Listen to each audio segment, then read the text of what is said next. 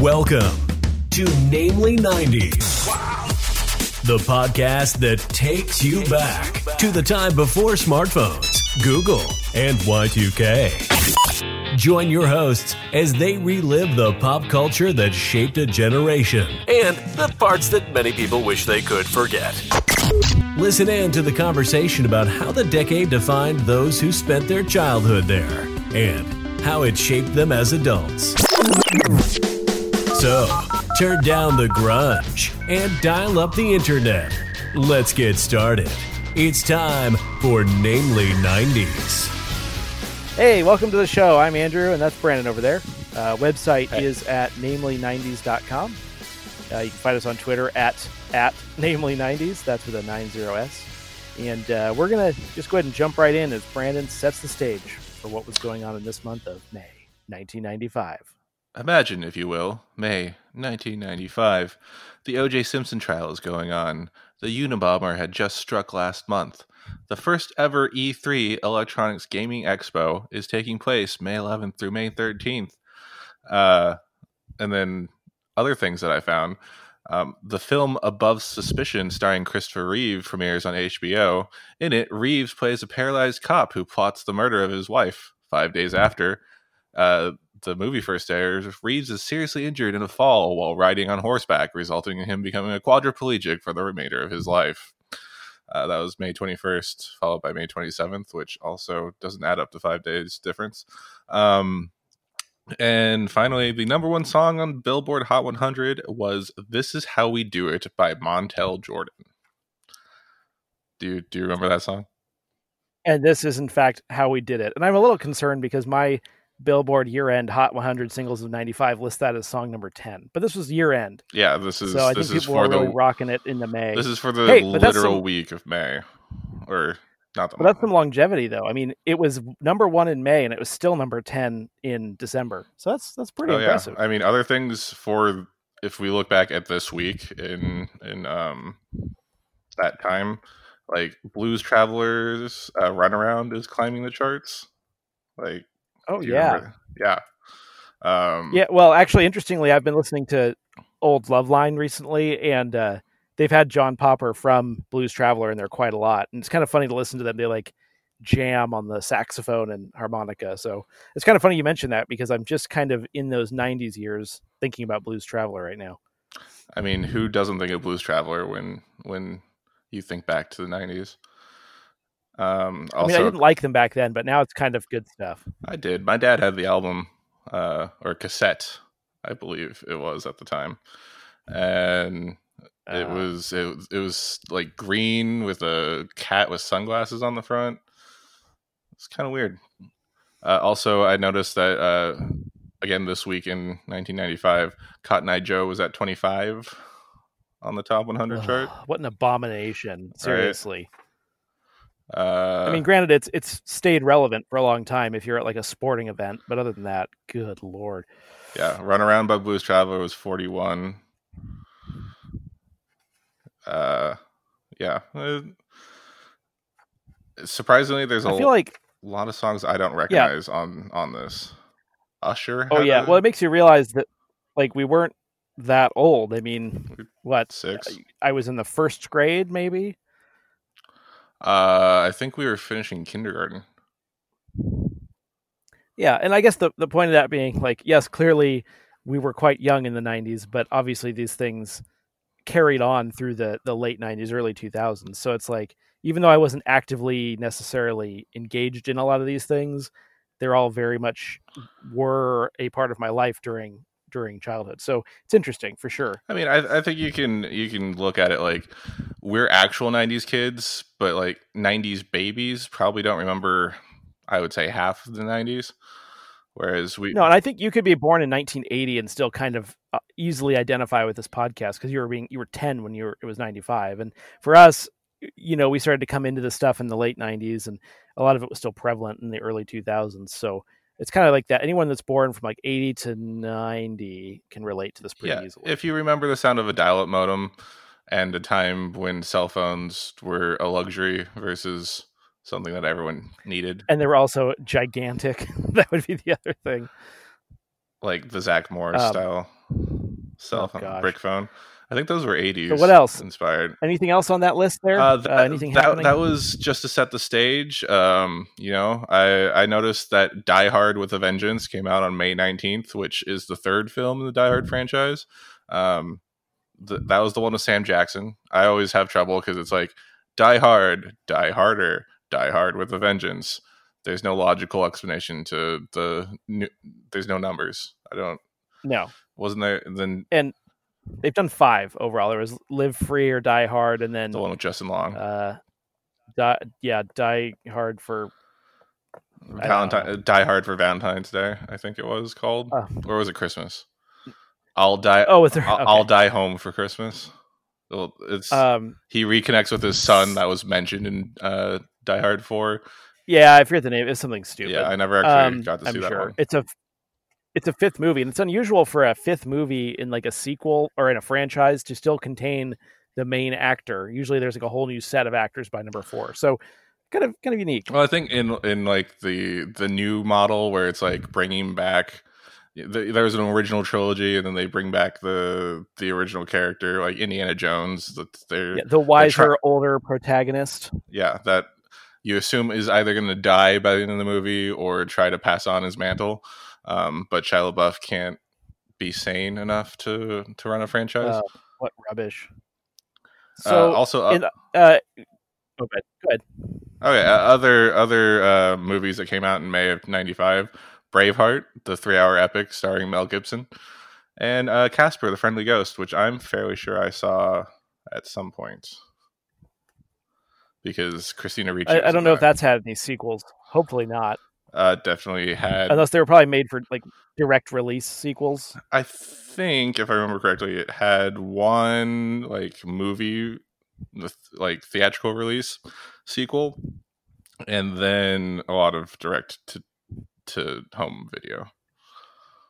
So we weren't very old No. in 1995. Thus, Casper. But that that being said, do you have any specific memories of something from 1995 that uh, that come to mind? Uh, I honestly don't. Um, you know the I I can I remember kindergarten. I remember first grade, but it's kind of splotchy.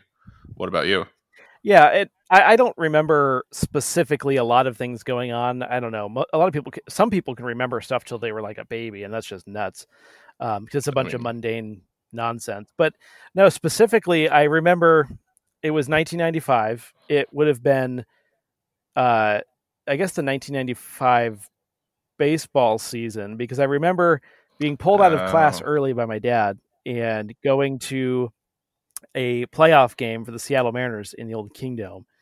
And uh, that was their their sort of historic only run ever close to the um, I almost said Super Bowl, the World Series, which is something that really doesn't ever happen here in Seattle. And I just remember that specific memory of like leaving early, getting in the car, driving to Seattle in a 1989 Honda Civic, and uh, going to sit in like the 300 nosebleed section of the Kingdome to watch some baseball.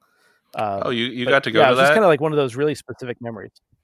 Yeah, Yeah. I remember that. Uh, it was so I remember the game where uh, it was. I think they secured the playoffs, or not? They secured the pennant for the AL West. The uh, AL which- division, yeah, they think yeah. they beat the Yankees. Yes, yeah. Uh, the, that's the one that ended in the dog pile at um, home home plate on Griffey. Yep, Yeah, that famous uh, the double. Yeah, I re- I remember I remember being at my grandmother's because my parents got tickets to that and went without me. I don't think I was at that game. It was one of the New York games, I'm pretty sure. But uh, the interesting thing in looking back at that time that was interesting is I didn't realize that season started right after like a was a 230 day 232 day player strike which Hmm. ended right in April. So it was like the season that almost didn't happen and then it became the one of the coolest season for the Mariners and and ended up being a lasting apparently lasting childhood memory and now we are on our second non baseball season although i think there was another strike since but um yeah kind of interesting but that that's my specific memory Yeah, and a two decade rebuilding for the Seattle Mariners. Um, oh goodness it's Yeah, I and mean, we apparently did- they're did they're going to start to- playing again in July. Did you know that? Oh, sorry. Go ahead. No, I didn't because uh, I you know I, I just saw that most television is canceled or postponed debuting the fall season until uh, January of 2021. So Yeah, they I- they came up with like a July 80 game season. I don't know if they're playing in Arizona or in front of people, but yeah, apparently it's coming back. So huh. We'll see how it goes. That's that's cool. Um, also, I, I would be remiss to not mention that we also made the playoffs in 1997, and I believe 2001 when the Mariners set the uh, all-time win record at 116, and then immediately lost. Uh, the, immediately, the immediately choked out of the playoffs. That's Yeah. what it's like to be a sports team in the uh, Pacific Northwest. yeah, so, you know, except for the um, Seahawks, kind of. So what else about this uh, that those things in the 90s? So we've got uh, you said the Uh, Unabomber.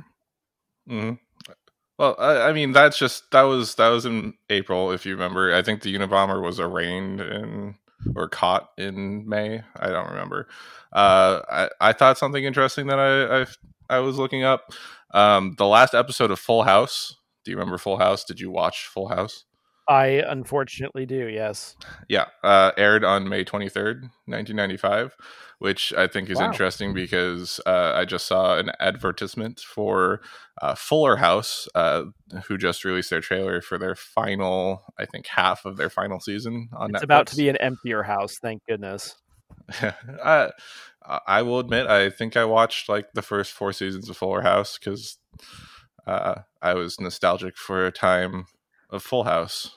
Is it because all of the characters got into colleges they shouldn't have been able to academically, but were able to because their parents greased the palms of the officials?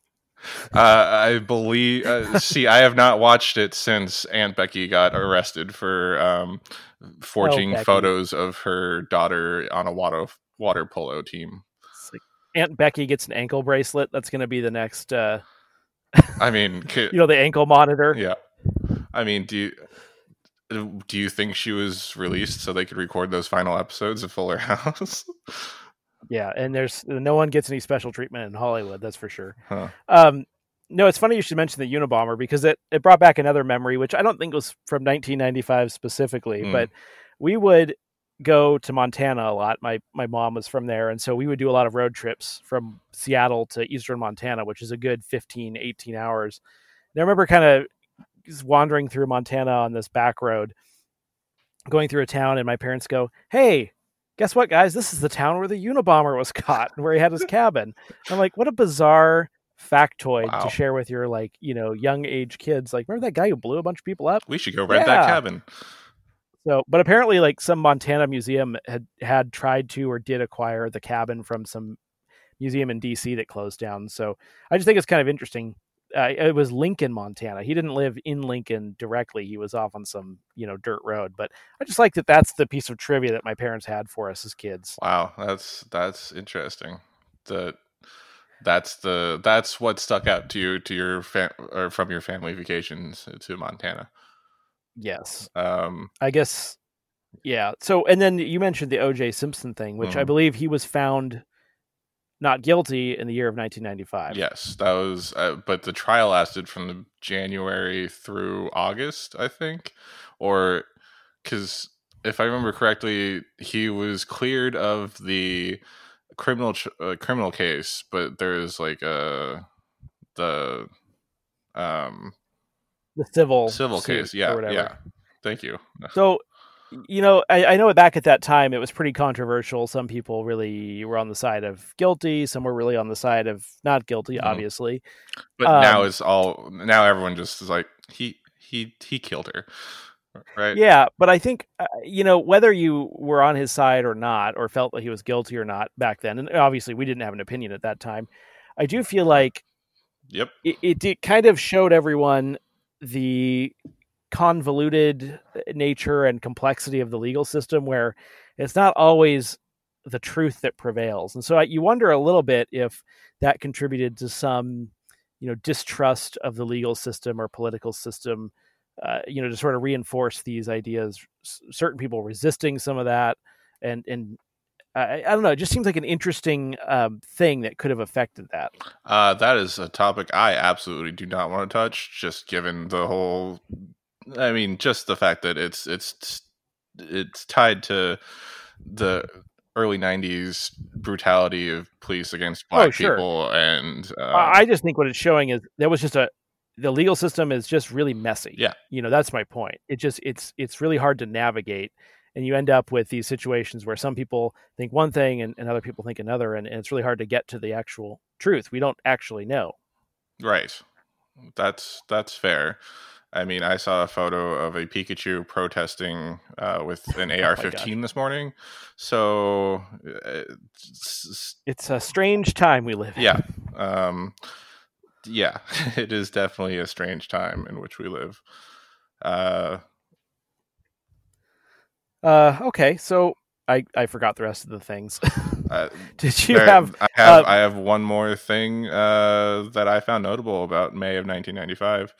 Uh, All right, go for it. Uh, the Sega Saturn was released uh, on May 11th, which coincides with the beginning of E3, um, the first E3, which was cool back then because it was like we didn't have the internet.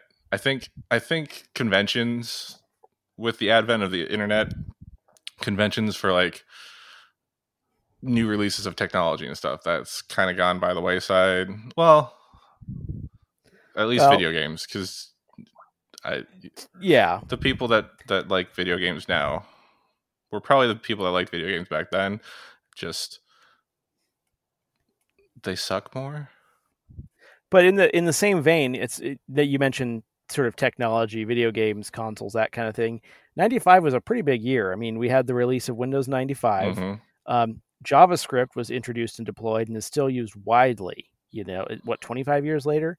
So JavaScript, eBay was started, and obviously that that's really grown. The DVD format was announced and is already clearly died, but you know you can still get them. They're just not really the the standard anymore. So a lot of really interesting things that shifted the landscape in the technology world. In Yeah, you say that, 1995. It's but- year. Specifically, May 1995. Do you remember the Sega Saturn? I because I I remember it existed. I never had the Sega.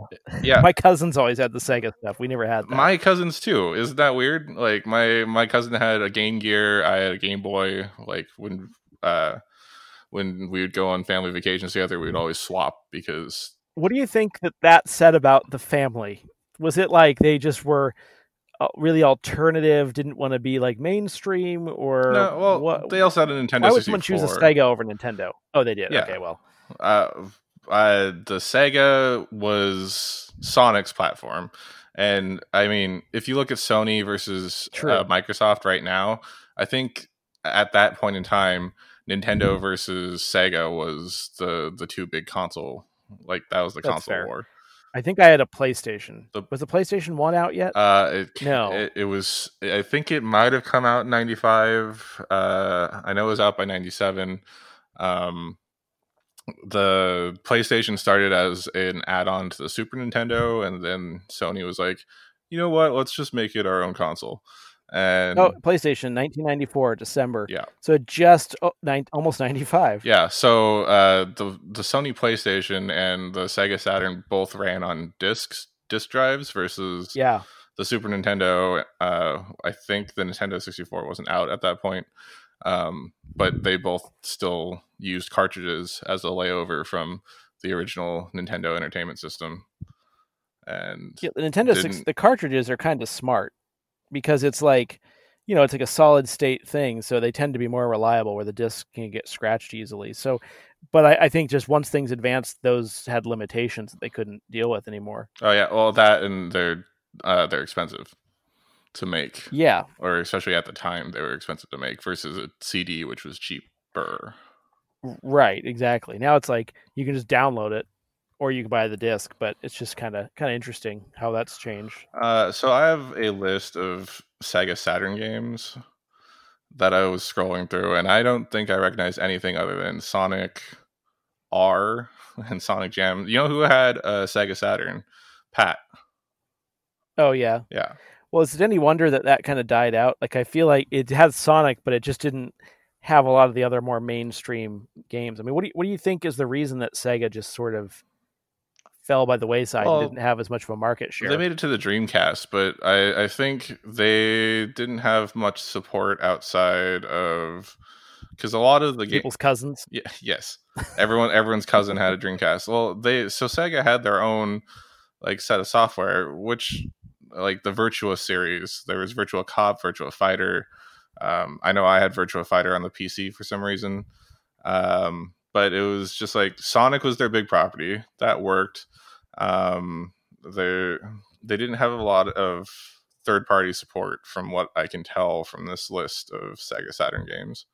And then on the Dreamcast, that got worse because, I mean, do you remember the Dreamcast? Pat had a Dreamcast too, but Vaguely, yeah. I feel like there was a, a time where like the Dreamcast people were really intense, and then it just died out. right, uh, it's I, I yeah, uh, Dreamcast. There's hardcore Dreamcast people out there, and I never understood it. There was that they had a game where there was like a fish in an aquarium that you talked to through Oh, a boy. controller or something, but it was like a creepy there's a creepy Japanese man's face as the head of the fish. I don't know. Yeah, Uh, that sounds uh, like the thing that nightmares are made out of. So, Yep. uh, and I've had a Um, few nightmares from video games. so I um, I guess do you have anything else, uh, other topics that you had for for this particular time period to cover? No, that that's everything I had for May of 1995. Okay. Uh, but Um, Uh, any if just it was general the- ninety five things, or yeah, I mean the it would have been the end of kindergarten for us. Uh, which I th- were we in the same class? I think we were in the same class.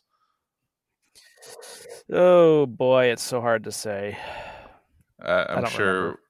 I'm sure someone will find photos from our yearbooks and post them online Uh, later. no thanks. Um, yeah, uh, I I think we were we were in the same we were in the same kindergarten class if I remember correctly.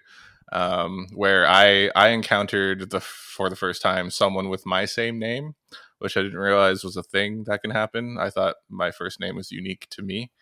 Um, the other class there was another Brandon. Um, yeah. Uh, and he was like, You're such a "My- I was snowflake." named. I was Oh, named. wait, Bra- no. Yeah, uh, no. Brandon was actually one of the more popular names uh, from 1989 when I was born. So it was Uh, Ashley and Jessica. Ashley and Jessica. My goodness, So many. everyone is named that. Yep. But I remember encountering him, and he. I was like, "Well, when were you named Brandon?" and like, when was he born? Because I was like, if I was born first, then the name is mine, and then he was born before me, and my logic was like, uh, I don't. Uh, maybe I'm the fake Brandon. So and Um, yeah, and then so we were I uh, came up with a couple other things. yes. Um, sorry, I, I didn't mean to cut you off there. Continue. no, go ahead. Um, I think I slightly misinterpreted our pre-show meeting as far as topics specifically relating to May '95. Um, so I have some things outside of May, but I prepped them. So, 120 episodes. I just- in the process of- 20 episodes. well, yes, yes, but uh, in the process of looking, I later found out, interestingly, just a couple of tidbits here. The um, in 1995, I was looking at the top TV shows, hmm and obviously NBC was just killing it back then. They had ER, Seinfeld, and Friends, and they had some other Yep. fourth show I didn't really care about. I think And Friends they just in its sophomore season. number one.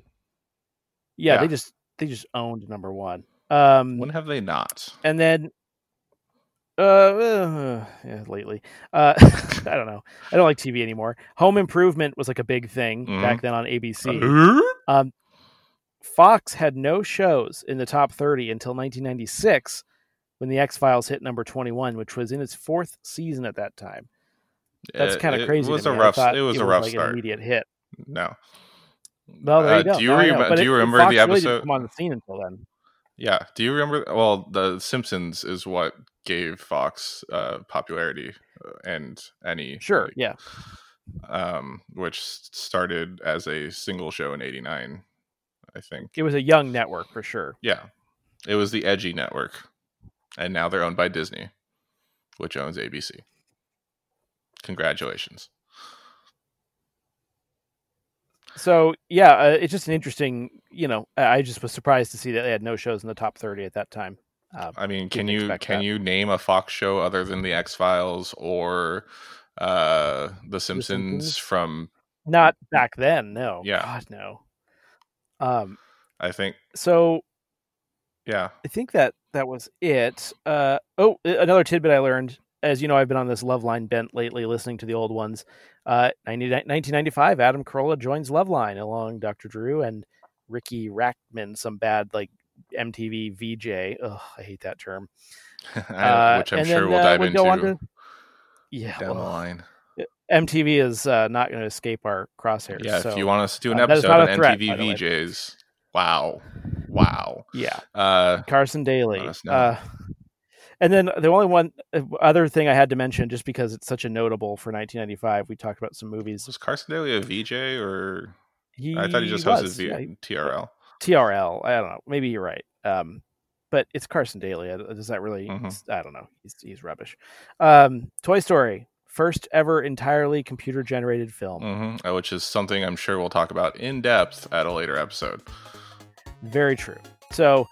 I think that's you know uh, again I, I obviously botched the planning for the show, but I still think we covered a good you know portion of time gamut of topics. Yeah. Yes. Yes. So it'll uh, probably be ten episodes before we touch on 1995 again.